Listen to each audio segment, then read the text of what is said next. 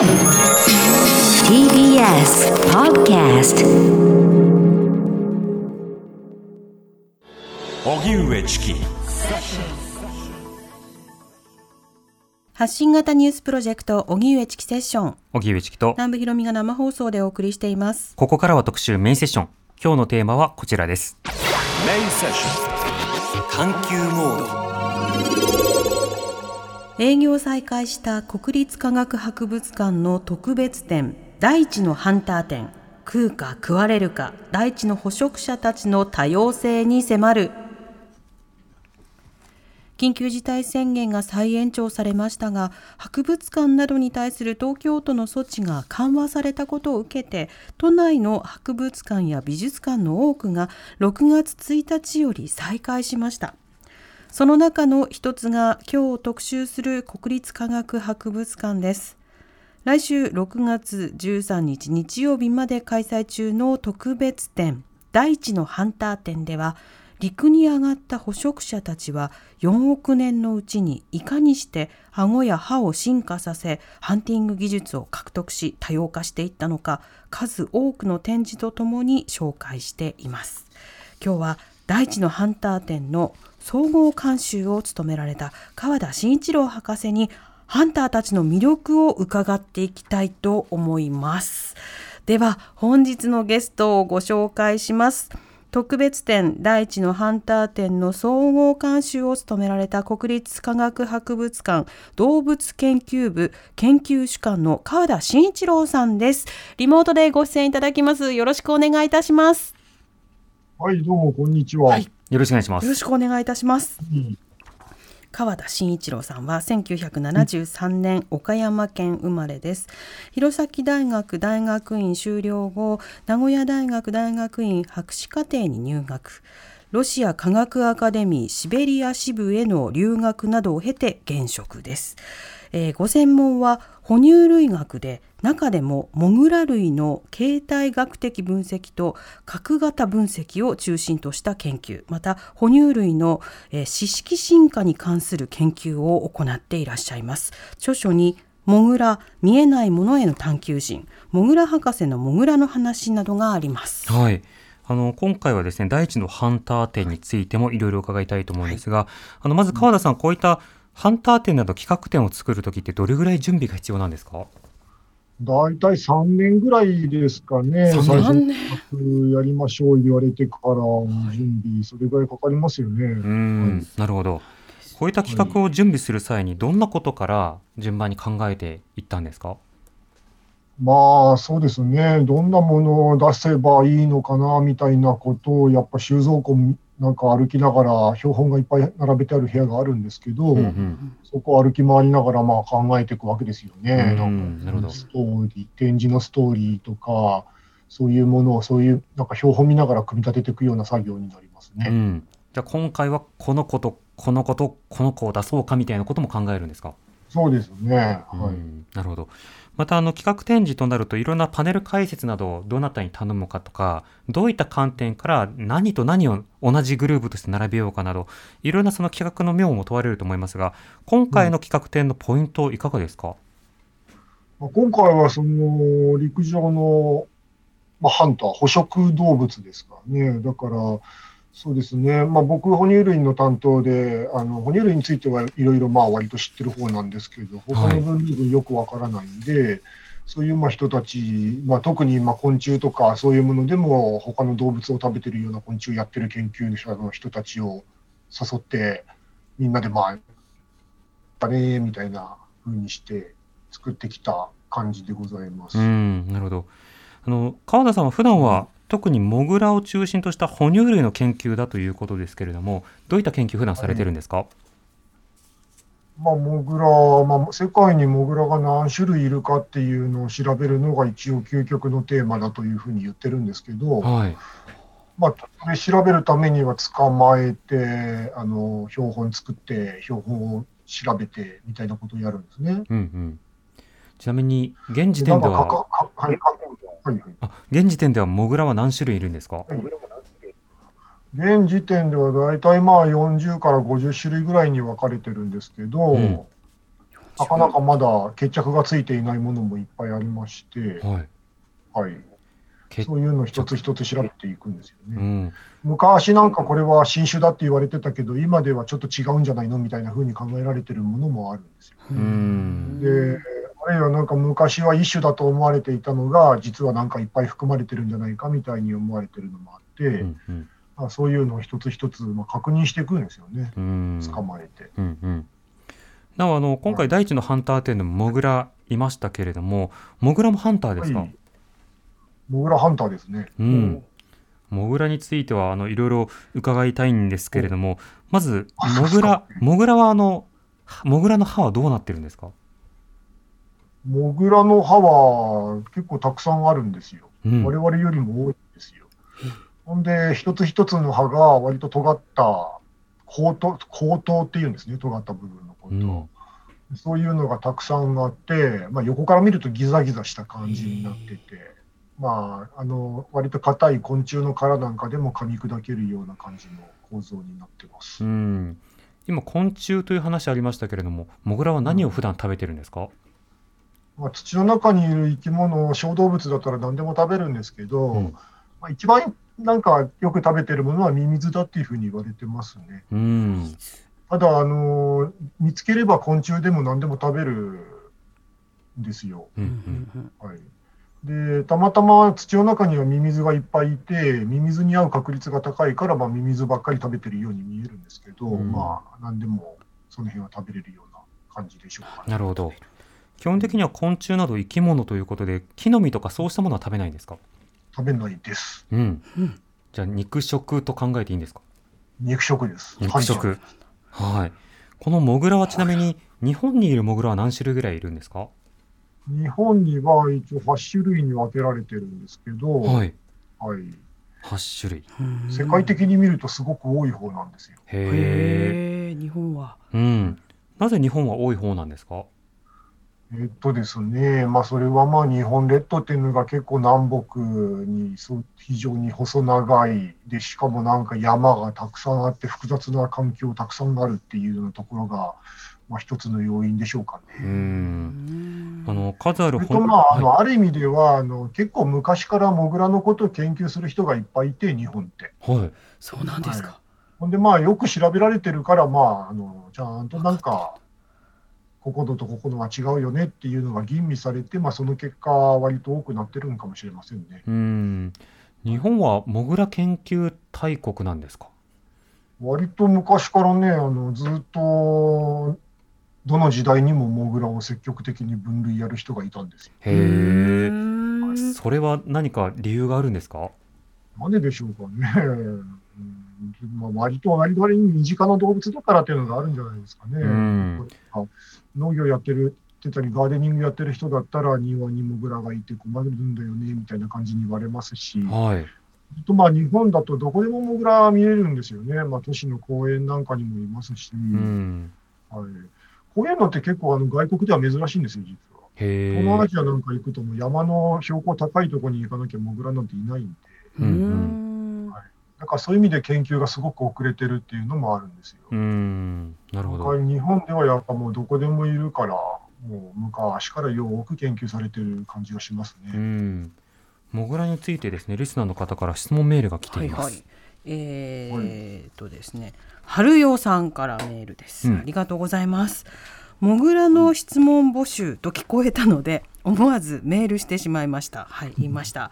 質問はズバリどうやったらモグラの姿を見ることができますか？です。田舎に住んでいるので土の土地が多くあり道のように盛り上がった土もよく見つけるのですが姿は見えません。小学生の時に一度見たきりでとても可愛いと思ったのを覚えています。うん。姿を見るコツがあったら教えてほしいですというふうにい見ただつけたいんだね、いてます。この方はうんね。見てみたいと。はい。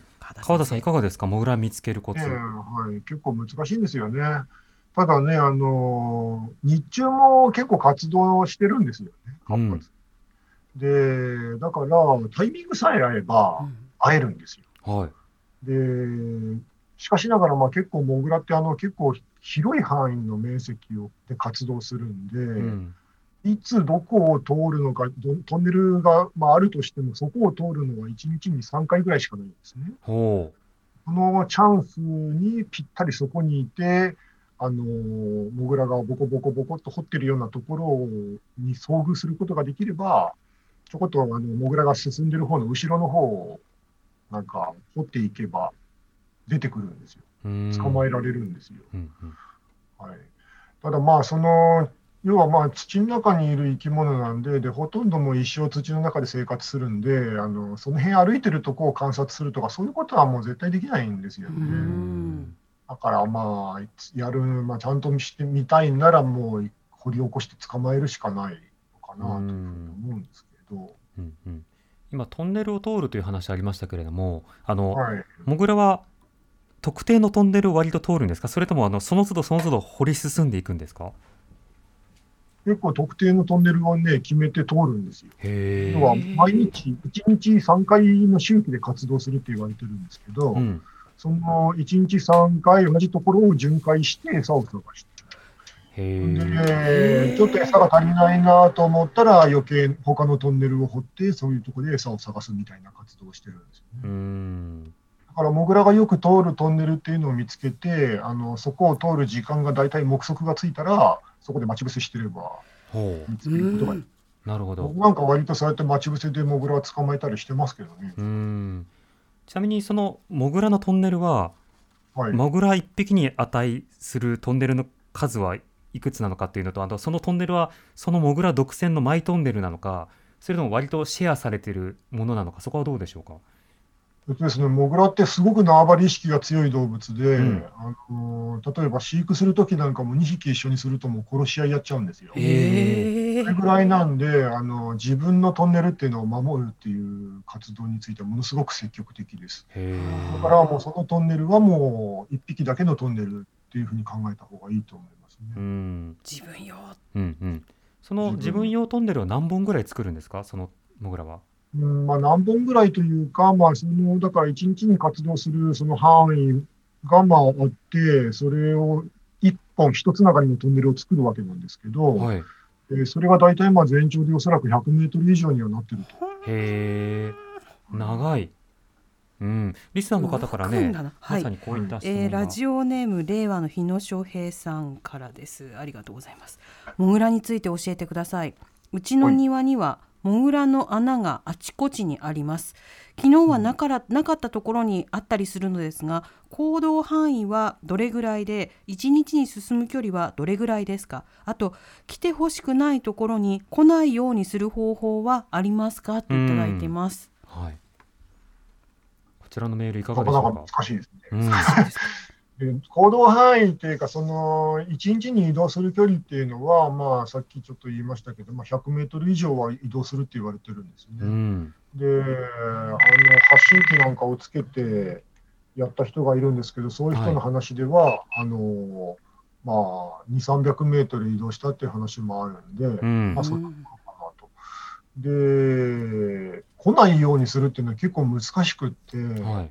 あのまあ、よく言われるんですけど、もう正直言って僕は捕まえるしかないですね、捕まえてどっかに移動するしかないですねって答えるようにしてるんですね。あのいろんな道具が売られてるんですけど、結構ね、みんな慣れちゃうんですね、モグラって。あへの振動が、振動が結構、振動に結構敏感なんで、ガタガタガタガタするような装置を入れたりするんですけど、そういうのもね、だんだんだんだんやっぱ安全な振動っていうのが分かってくるみたいなんですよね。うん。なかなかそれだけで来ないようにするっていうのは結構難しいみたい。うん。で、なんか結構土の中に柵を埋めて来れないようにとかもそういう人もいるんですけど、はい。結構深いところまでトンネル掘って侵入してくるんですよ。うんうんですから、なかなかそれもちょっとな、まあ、相当難しいのかなと思って。うん。まあ、ただ、あの縄張り意識が強い動物なんで、庭にたくさんボコボコ穴があっても、大体1匹なんですよね。うん。だから、そしたらもうその1匹を捕まえて、どっか別のとこに移動してやれば、まあ、それ次に次の個体が入ってくるまでは、まあ、割と庭が平和になるという感じかなっていうなるほ。どなるほどね。うん。だからそのガーデニングとかされたり農業されたりする方が困るんだよねっていうのはやっぱりその穴であちこちこう荒れてしまうからですか？まあ、おそらくそうなんでしょうね。うん。で、あとやっぱりあの植えたばっかりの作物傷つけられたりとか、はいそういうのもあるみたいで、ですからまあ割と、まあ、農家さんとか、うんお庭きれいにしてる人なんかからは嫌われる生き物かなというふうに思いますね。うんでも漫画とかで書かれるととても可愛らしいのがモグラですけれどもその表現うん経由でこんな質問が、はい、ラジオネームもともとぶよぶよさんからです。ありがとうございます。よく漫画などでモグラの目が三三と書かれていますが、それはモグラのどんな習性なのでしょうか？えっと、3っていうのはあれですね数字の三の。あののび太の眼鏡外した時みたいなうんですね。あれは、あれは眩しいよっていうことの表現だとは思うんですけれども、モグラの視力ってどうなってるんですか？これはまあもう、物の形とかを見る能力はおそらくないと思います。うん。えー光は感じてるんじゃないかというふうに言われてます。はい。で、あの、そもそもね、あの、目が開いてないんですよね。あの、目の上にね、あの、皮膚が完全に覆いかぶさったような感じになってるんです。薄い皮膚が。うん。で、薄い皮膚だから、なんかそこに目があるっていうのは透けて見えるんですよ。目の、あの、眼球が透けて見えるんですね、外から。はい。でだから光がと光をが通過することはできるんで、そのまあわずかな光を感じることはできるだろうとは言われています。うん。はい、ただ、目視で何か餌を確認してあっちに行こうとは、モグラはしないんですか？おそらくそれはやってないですよね。うんはい。ということは、その嗅覚ですか？嗅覚とか、あとやっぱ生き物の出す振動みたいなのを感知して、あの獲物を取ってるんだというふうに言われてますね。うん。なるほど。よくあの、はいモグラに関する俗説で、地上に現れると眩しすぎて死ぬと言われたりしますが、これはどうでしょうか？そんなことはありません。うん。まあ、あの捕まえたモグラを全然土がない環境であの飼育したりすることもできるんで、長期間、1年とか2年に飼えるんですよ、餌さえあげてれば。だから光に当たって、光が当たなんか原因で死んじゃうっていうことは多分ないと思う。うん。ただし、あのあまりあと日光とかに当たると、あの体温が多分上がっちゃって、あの要はなんか熱中症みたいな感じになって死んじゃうんだと思います。はあ昔なんかそう経験した人がいるんですけど、うんうん。はいなるほど。まあ、だから、あんまり体温調節が上手じゃないんじゃないかなっていうのは、なんとなく僕は想像してるんですけど、うん。まあ、土の中って環境が安定してるじゃないですか、温度とか湿度が。うんうん。だから、まあ割とそういうあんまり体温調節できないように進化しちゃってるっていうようなところはあるんじゃないのかななんてことをちょっと想像したりしてます。うん。あの真っ先にモグラのこと聞いてしまったので大事なことを最初に聞くのを忘れたんですけれども、あの、はい。えーそもそもこの国立国立科学博物館の大地のハンター展6月に入って再開ですか？そうですね、まあちょっと長いことお休みしちゃいましたね。はい、はい。この再開ということで今予約制ですよねはい、一応まあ、あの最初から予約制で、まあこまあ、コロナの影響が、新型コロナのせいで、まあ、ちょっとあのあんまり密になりすぎるのはまずいかなってことで、あのまあ、もう開会した時からあの一応予約制というか、事前予約して入るような感じのシステムで、うん。今回は試しにやってみてますね。うん、そこでその大地のハンター展あの僕はあの開会してる前のあのタイミング4月かな、うんねあの春頃に伺ったんですけれども、あのうん。本当にいろんな動物がそれぞれのハンティングをどういうふうにしてどういうふうにするためにこうどのように進化をしてそれがどういうふうに合理化されているのかということが、まあ、動物の種類ごととかあと空とか陸とか水中とか、あのなんだろう舞台ごとというのかなうん。ジャンルとまた違うと思うんですけどいろんなものでこう切り分けられてとても見応えがありました。あとね個人的にはグッズが可愛いのが多かったですね。もうそうですかあのアルファベットで捕食者って書いたやつがあって T シそれはャツそうそうそう T シャツがあってそれはもう一緒に子供と一緒に行ったのであの子供に買ってこれ着てっていうのを伝えたりしました。ちなみにあの余談ですがあのグッズ選びというのはいつもどうされてるんですか？グッズはまあ、ちょっといろいろ、あの、そういうのを専門で考える人たちがいて、うん。あのそういう人たちが提案してくるんですけど、ええ確かに今回なんか結構面白いのが多いなって思いましたね。う僕んも割と欲しいなと思うものが多かったですね。うんうん T シャツとかもね、ほんと凝ったデザインのがあって、ちょっとこれなら街歩いててもなんか楽しいかなみたいな感じ。そうです。ねあの普段使いにもとてもマッチするデザインのものが多かったですうんで今回は第一のハンター展なんですがあの非常に大きいものからとても小さいものまでハンター大集合という煽り文句もありますけれどもこれハンターとして大きなものとしてはどんなものが飾ってあるんでしょうか？大きいのはやっぱりまあワニとかですね。ワニ。あるいは、うん、哺乳類でも大型の肉食獣、クマとかライオン、そういったものでしょうかね。うんワニの中でも今回はその実物大の生態復元モデルということで巨大ワニのデイノスクスが展あの展示されていますけれどもこれはどういったワニなんでしょうか、はい、これはあの白亜紀に、あ白亜紀っていうのがつまり1億年前前までいかないか、6600万年前以前、恐竜たちがまだいた世界ですね。うん。そういう時代の頃にあのいたワニの一種だというふうに考えられておりますね。はい化石が見つかってるんですけど、まあ、なんせ全長で大きいものでは12メートルぐらい推定であったんじゃないかというふうに言われているうんですね。うんうんで現世のワニってまあ大きくても6メートルぐらいなんで、まあ、その倍ぐらい、まあ、ボリュームにしたらおそらくまあ4倍ぐらいはあったんじゃないかというような、4倍じゃねえか、8倍か、うん3乗だから、えーあったんじゃないかと言われるようなあ大型、史史上最大のワニということになります。うんこのワニデイノスクスあの顎の力がとても強力だと説明されてますね。うん。はい。うん、こういったその例えば顎の力あの骨などが見つかった時などにその力などをこう分析するというか推測するというのははい。これ大変な作業じゃないですか、大変な作業ですよね。はいうんまあ、推定するしかないっていうのもあるんですよね。んまあ、割と現世のものだとあの、いろいろかませて実験をしたりとか、そういうことができるんですけど、はいでまあ、大きくなまあ、そのまあ過去に、ね、絶滅したものだとなかなかそういうのが難しいですようね。うんそうですよね。大きさが倍になったら、どれぐらい力が増加するのかみたいな、まあ、大きければ大きいほど力は大きくはなるんですけど、2倍、3倍っていう感じにはおそらくならないですよね。うんそういうのをいろいろ計算式作って推定していくようなことをやってるみたいですうね。んこれ大きいものでは今言ったようなあのワニから哺乳類までいろいろあるということですけれども逆に小さなものとしてはどんなものが展示されてるんでしょうか？まあ、飲みとか歯とかですかね。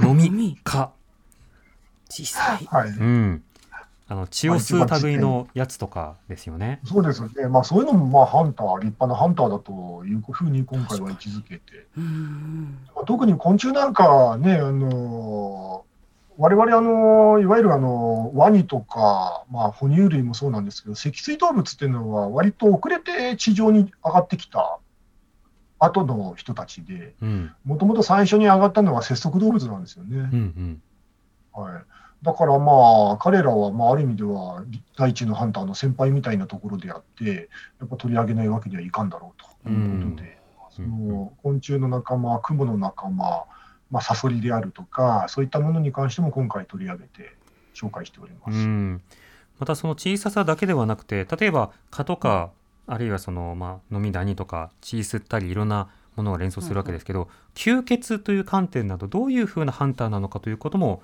あのまた展示されてますよね。はい、そうですね。うんまあち血液というのはね、とても栄養価が高いものですからね。はいあのそれを取り込んで栄養にするっていうのはすごくいい方法ですよね。うんそうか。まあ、ある意味では蚊なんてのはあの、ね、あの人が最も恐れるべき生き物は蚊ですからね。うんですからうん蚊の蚊による伝染病で多くの人が今でも亡くなってるわけですから、うんうん。そういう意味ではなんかね、我々も恐れるハンターっていうふうな位置づけでもいいんだと思います。うん。よくあのどの生物がどれだけ人を殺したのかっていうようなものが表で説明されるときに、蚊はやっぱりダントツでトップクラスになりがちですよね。なりますね。うん。はい。やはりそれだけ伝染性の感染症をあの拡大するうん媒介生物になるというのはとてもインパクトが強いわけですけどこれ吸血だけではなくてあの毒というコーナーもありますね。はいはい。はい、あのそこで僕は多分一番長く足を止めたと思うんですが、ああ、そうです。はい、毒という観点ですとどういった生物がいるんでしょうか？まあ、多くはやっぱ、あの、爬虫類でしょうかね。やっぱうん毒蛇のイメージがかなりやっぱ強いですよね。うんまあ日本にも恐るべきマムシというの、マムシやハブというのがおりますし、はいでまあ、こういったものを、やっぱりあの毒っていうのは、自分よりまあ大きいものであるとか、素早いものを捉えるためには、とてもね、便利な手段なんだろうなというふうに思いますよね。うん。哺乳類で毒を持つやつというのはどうですか？はい、何種か知られておりまして、まあ、一番有名なのは、あのまあ、モグラに近い仲間でトガリネズミっていうのがいるんですけど、トガリネズミ。はい、あのまあ、トガリネズミってネズミがつという名前がつきながらあの、いわゆる月種類のネズミではなくて、モグラに近いんです。でそれのあの、それの中にブラリナトガリネズミっていうのがいまして、うん。はい、こいつはですね、あの唾液の中に毒成分が含まれてるんですよね。はい。ほんで、噛みついて相手に傷をつけたら、そこから唾液、毒を含んだ唾液が染み込んで、ネズミなんかだと噛まれたらちゃんと死んじゃうっていうんですよね。うんはい、そういうものが知られているってところでしょうかね。うん。うん。ちなみにメジャーじゃない毒を持つ哺乳類ってどんなものですか？メジャーじゃないものだとね、あのソレノドンっていうのがいるんですけど、ソリマドン？あれ誰も知らないですよね、ソレノドンなんて。ソリで聞きあました。のキューバとハイチにしかいない、あのこれまたあのモグラに近い食虫類の仲間なんですけど、はい。まあ、これも毒があるというふうに言われておりまして、まあ、あると言われているというか、まあ、あることがもう確認されていますねう。ん。なるほど。あとは、まあ、カモノハシなんかにもあの毒があって、でこれはあの獲物を捕らえるためっていうよりは、まあ、オス同士の戦いで使われるものだというふうに言われてるんですけど、うん。そういったものがいます。哺乳類だと、まあ、本当そんなところですかね。うん数少ないですよ。ちなみに先ほどのソリマドンというのは、あの、はいなん何の種類のどんな生き物なんですか？ソレノドンというのはですね、あのやっぱこれもモグラに近い仲間なんです。食虫類って呼ばれてるグループですね。はい。食虫類。食虫類っていうのには、モグラと、さっき言ったトガリネズミ、ネズミっていうのがつくやつ。うんうんあと、ハリネズミっていうのいますね。はいありますねあと、ソレノドンっていう仲間。このそれの辺がまあ、どね。に入ってくるんですよ。ん今あのソレノドンで検索をしましたら、結構見た目は可愛い気がします。可愛いですね。可愛いですよね。あの南部さんにもお写真見せますね。はい、こんなやつです。わ、愛らしい。可愛らしいよね。なんだか。なんだろうなえ。、その唾液、自分の唾液で自分がやられることはないんですか？ないんですね。ないんですか？ねあのこういうね、あの毒っていうのは、割とまああの口の中に入れても大丈夫なものが多いんですよ。ほう。あのまあ虫とか毒持ってますけど、あれ、食べても別に平気ですからね。ほうほうほうほう。血液に入らなければ口の中に口の中に傷がついてたりして、あうんうんのそういうところから毒成分が入っ血液の中に染み込んじゃうと、ちょっと大変なことになりますよみたいな。うんだから、毒をその体内にあの注射する何かが必要なんですよね。それが例えば、唾液に毒があって、まあ、ちょっと牙が鋭くって、牙で傷つけて、そこから入るとか、うん。そんな仕組みになっているものが多いですよね。ああ、そっかそっか。そういう意味で一番発達し、その道具っていうのが発達しているのが、いわゆる、まあ、毒蛇みたいなストロー状の牙を持つもうんの。これはとってもいいですね。うん思いっきり毒を相手の体内に注入することができる。なるほど、そっか。傷つけてそこに触れるだけじゃなくて傷つけても注入するわけですからね。積極的にもう押し込んじゃうわけですよね。うん。ううん。うん、だから同じ毒ということに注目をしても割とその毒を使ってますっていうものからもうアグレッシブに毒を入れていくぞっていうスタイルのものでいろんなハンターの違いというものも見えてきました。うん。え川田さんにはこの後もいろいろ伺っていきたいのでまだ質問を送りたいという方は ss954-tbs.co.jp にお送りいただきたいとはい思います。Let's change the world together. TBS Radio 発信型ニュースプロジェクト。荻上チキ。セッション荻上チキセッション今日の特集メインセッションテーマは営業再開した国立科学博物館の特別展大地のハンター展食うか食われるか大地の捕食者たちの多様性に迫るということでゲストに特別展の総合監修を務められた国立科学博物館の川田慎一郎さんリモートでご出演いただいています引き続きよろしくお願いいたしますはい、よろしくお願いいたします。はいお願いします。メールいただいてますそうなんです。えー長野のおかんさんです。ありがとうございます。ございます。親子で行ってきました。そうですか。小児の息子でしたが大興奮で見れました、楽しかった。感動したのは魚食の鳥やワニのくちばしが細長いことです直前に読んでいた世界の食事を紹介する本の中に魚を食べる日本の箸は細長く魚を食べやすく進化したと書いてありました道具の進化と動物の進化が一緒であることに感動しましたとうんメールいただきました。はい。川田さん、あの鳥のくちばしもあの何を食べるかによって形状が変わるんですか？はい、そうですね。割とそういうふうに言われてますよね。うん。やっぱ魚食のやつってね、細長くってね、はいやっぱ水の抵抗とか受けにくくできてるんでしょうね。うん。でワニもね、あの、魚食のものっていうのはすごく細長いくちばしというか、まあ、口をしていて、あまあ、やっぱ似たような風に進化していくんだなっていうのがよくわかる気がいたします。うん。あれ、魚を食べようとすると、なんでくちばしが長くなるんですか？やっぱりすくあの水の抵抗っていうのをやっぱあんまり受けずに素早く動かせることができるのがいいんじゃないでしょうかうね。ん。細長くっていうことなんですね。うんあの逆にこうペリカンとかだと顎が顎というかくちばしの下の部分がこう溜められるようになってたりするというあの溜めがある生き物もありますよね。そうですね。そういうのもいますね、確かうん。なんか同じ生態くちばしといってもその生き物によってどう使い分けているのかということも注目してみるとうん見方も変わりそうですね。続いてのメールいきましょうか。はい、えーラジオネームボスさんからのメールです。チキさん、南部さん、川田先生、こんにちは。こんにちは質問なんですが、最初にハンティングし始めた動物って何なんでしょうか？それは何をどういった方法で捕まえていたんでしょうか？という質問です。最初にハンティングしたやつは何ですか？うん。川田さんこれどうですか？はい。これはね、なんかまあ、あの、海の中だとね、あの、ずっと昔に無脊椎動物の仲間が、えー繁栄していた時代、カンブリアの時代ってやつですかね。はい。そういう頃に、まあ、よく知られたアノマルカリスみたいなのがいたりとか、うんああいう時代ですけれど、まあ、そういったものなんでしょうけど、地上になるとですね、そいつらのうちのどれが最初に上陸して、他の動物を食い始めたのかっていうのは、ちょっとよまだよく分かってないらしいんですようね。ん。ただまあ、間違いなく言えるのは、あの、我々に近い、せ先ほども言った脊椎動物ではなくて、やっぱり無脊椎動物の、例えばまあ、ムカデみたいな類のものなのか、うんうんあるいは、あの、クモの仲間なのか、あるいは、まあ、それを、えーそういった脊椎動物から進化してきた昆虫の仲間なのか、そういったグループなんじゃないかっていうことは、まあ言われてるうみたいですん。ね。か。でも順番から考えるとはい地上に上がったやつの最初は多分肉食じゃないですよね。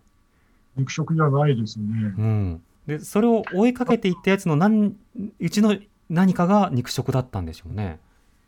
そうですね。だから最初はまあ植物が最初に上陸したこともまあ分かってるんですね。はい。で、それを追いかけて、おそらく追いかけて植物を食べるために上陸する、まあ、水と陸の環境を両方使い始めたようなものがおそらくいたんだろうんうん。う。で、そういうのがまあ生まれてくると、おそらくその動物がまあ地上で死んじゃうことがある。でそういったあのまあ動物の死体なんかを食べるものがまた次に何か上陸してきたんじゃないかとか、うん。で、そしたらまあ動物っていうのはやっぱり栄養価が高い食べ物なんで、それを積極的に捕まえてもう食べてしまおうっていうようなものがまた進化してくるみたいな、そんなストーリーがあったんじゃないのかなと個人的には考えてうん。なるほど。だからハンティングの手意味によっても死体を食べるのか血だけもらうのか、うんそれともガブッといくのか変わってきますね。うんはいはい。続いてのメールいきましょうか。はい、ラジオネームさとしさんからのメールです。この前セッションではサメの特集をしてましたが、サメは歯が次々生え変わるというイメージがあります。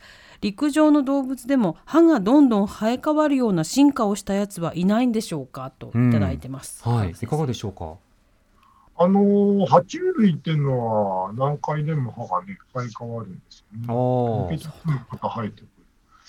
毒蛇だと毒が折れてしまったら、抜けてしまったらまた次が生えてくるっていうようなものらしいですよ。うん。だから歯が1回だけしか生え変わらない、あるいは1回も生え変わらない歯もあるっていうのは哺乳類ぐらいなんじゃないかなと僕は思いまますけうど、ん。哺乳類になるとなぜかそういうふうな全然違う歯の交換の仕方になってしまっているんですね。うん。なんかたまに生え変わってほしいなって思うことありますけどね。そうですね。まあなんかね、僕も一本昔抜いちゃってもう生えてこない歯があるんですけど、ちょっと残念ですね。うん。これ哺乳類はなんでは生え変わってこないんですか？そうですね。なかなか難しいですけどね。あの、歯が、あの、生え変わる時って、一本やっぱそこに空間ができるじゃないですか。はい。これってちょっとあんまり都合が良くないんですよ。うん。だから、そういう時がないようにするたような形で、なんか、哺乳類というのは歯の生え変わり方が進化してきたんじゃないのかなと僕は思ってるんですけど、うん。まあ多分なんかその、まあ、その何回も生え変わる使い捨て型のものにするよりも、一回だけある時期に生え変わって、常に歯がきれいに揃ったような状態っていうのを作りながら、でその歯っていうのをできるだけ長い間大切に使いましょう、丈夫な歯に作り変えていきましょうみたいなことが、哺乳類になった時にきっと起こったんじゃないでしょうかうね。ん。なるほど。頻繁だからジョイント式というよりはしっかりと体勢が強いということですかね。そうですね。うん。ワニの歯なんていうのは結構抜けやすくって、あの、ちょっと何かあったら抜けちゃうみたいなんですけど、はい。そんなことがなんか我々ちょっとちょしょっちゅう起こったら、なんか逆に困るじゃないですか。確か。にそれが次に生えてくるまでに時間がかかるんで、確かに。だからそういうふうにならないようにするためには、やっぱりまあこういう様式が良かったってことなんでしょうかね。うん。まあそれもまた食べ物との兼ね合いうん。で進化してきたものなんだろうなというふうに思います。そうですね。ちょうど今生え変わりだから6本ないんだとかって日常の中不であ便ると慣れちゃったからねこのこの生命体であることにね、うん。では続いてのメールいきましょう。はい、えーラジオネームストローさんです、はい、川田先生に息子から預かった質問をさせてください、うんたくさんハンターっていると思うんですが川田先生が考える最強のハンターってどの動物ですか？僕はワニが強いんじゃないかなと思っています。分厚い鱗で覆われてるし噛む力も強いからですとうん、いただいてます。生き物の最強を決める本って結構ね児童書でうんうん。いっぱい種類出てるんですけど、うん。はい、川田さんは最強生物はどうですか？いや、どうでしょうかね。哺乳類やってる人間としては、なんかやっぱ虎とか言いたくなってくるんですけどね。まあでもやっぱあの、爬虫類の研究やってる人は、あのワニだって言ってましたよ。じゃあストローさんのワニは、あの、そこ、動ける範囲に結構ね、制限があってね、そういう意味で考えると、やっぱり速いスピードで動けたりっていうようなのもまた見逃せない特徴のような気がしますし、ん。まあそう考えたら何が一番っていうのはなかなか言いにくいのかもしれませんね。環境によっても違うのかもしれませうんね。ん。ワニをジャガーがた捕まえて食べるなんていうシーンもあるそうで、はい。だから、ワニも無敵ではない。ただまあ、逆にあの、そういう、まあ、なんでしょうね、あの、陸上の哺乳類が引き込まれてワニに食べられることもまああるわけで、うん。まあなかなか食ったり食われたり、そういう最強同士でも、なかなかどっちがってはいうふうには言えないじゃないですか、ね。そうですね最強というとどうしてもあのガチンコのぶつかり合いの噛み合い削り合いみたいなイメージしますけれどもね例えばその寄生虫とかあるいは細菌とかっていうものを視野に入れると、これまた最強の定義も変わりますもんね。そうですね。で、まあ、あの、まあ、それプラス、あの、人ではそこに加えるとどうなるのかっていう話になりますね。はい。だ人から、人は、だからワニだって、虎だって、ライオンだってみんな捕まえてね、いることができるようになってしまったわけですうよね。んで、じゃあ今人を脅かしている新型コロナウイルスはどうなのかとか、そんな話にもなってきますなかなか難しいところです、そうですね。だからまずルールとフィールドを決めようと そこから行こうじゃないかっていうところであのぜひあの話し合ってください。ねはいはい。えー続いてラジオネームバイランさんからありがとうございます。チキさん、ナムさん、川田さん、こんにちはと。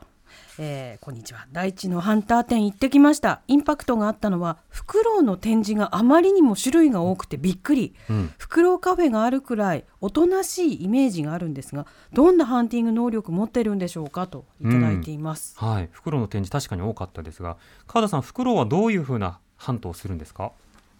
フクロウ、まあ、夜間ね、やっぱ飛翔して、あの、獲物を捕らえるハンターというところで紹介してますけど、うんや。っぱりフクロウにもね、あの、そのグループとか種によって狙う獲物が違うっていうんですよね。はい。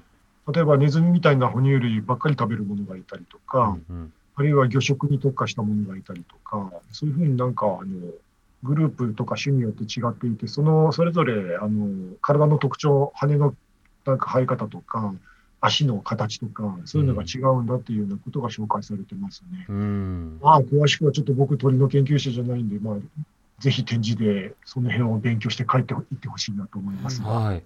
あの、はい逆にというとあれですけれども、うん先ほどのモグラの話たっぷり伺ったんですが、はいモグラを狙う生き物っていうのはどんなものがあるんですか？モグラの一番の天敵っていうのは実はフクロウなんですよね、フクロウですか？おーあの、フクロウぐらいモグラを好んで食べてる生き物はいないんじゃないのかなと思うぐらい、あの割とあの、フクロウの、あの、フクロウってあの、食べた獲物を割と丸飲みするんですけど、うんあの毛とかを丸めて口からまた出すんですよね。排出するんですよね。うんうん。でそれペリットって言うんですけど、そいつを調べると結構いい確率でモグラの骨が出てくるんですよ。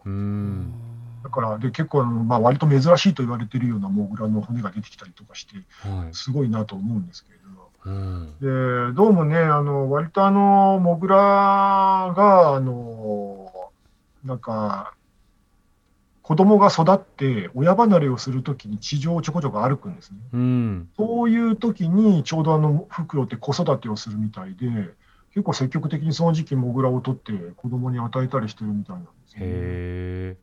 だからまあ自然界っていうのはよくできてるなと思うんですけど、うんうん。はい。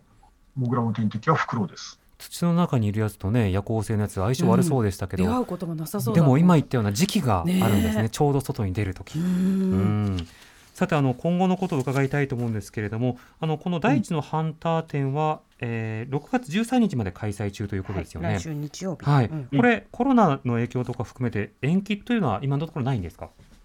展示期間の延期はないと思います。うん、はい。ということはただ、あの、この後、あの、ちょっと何箇所か、あの地方に巡回する予定がありますので、はい、そちらでもご覧いただけるような機会が作れるとは思っておりますので、うんぜひよろしくお願いします。またその後どういった展示になるのかということもあの追ってそうですね、あの事前に予約がこれ必要あそうですね。行きたいという方は。ねうん。はい、えー改めて国立科学博物館特別展第一の反対展6月13日来週日曜日まで開催中です。今日は国立科学博物館の加田慎一郎さんとお送りしました。加田さんありがとうございました。はい、どうもこちらこそありがとうございました。はありがとうございました。発信型ニュースプロジェクト荻上チキ。セッション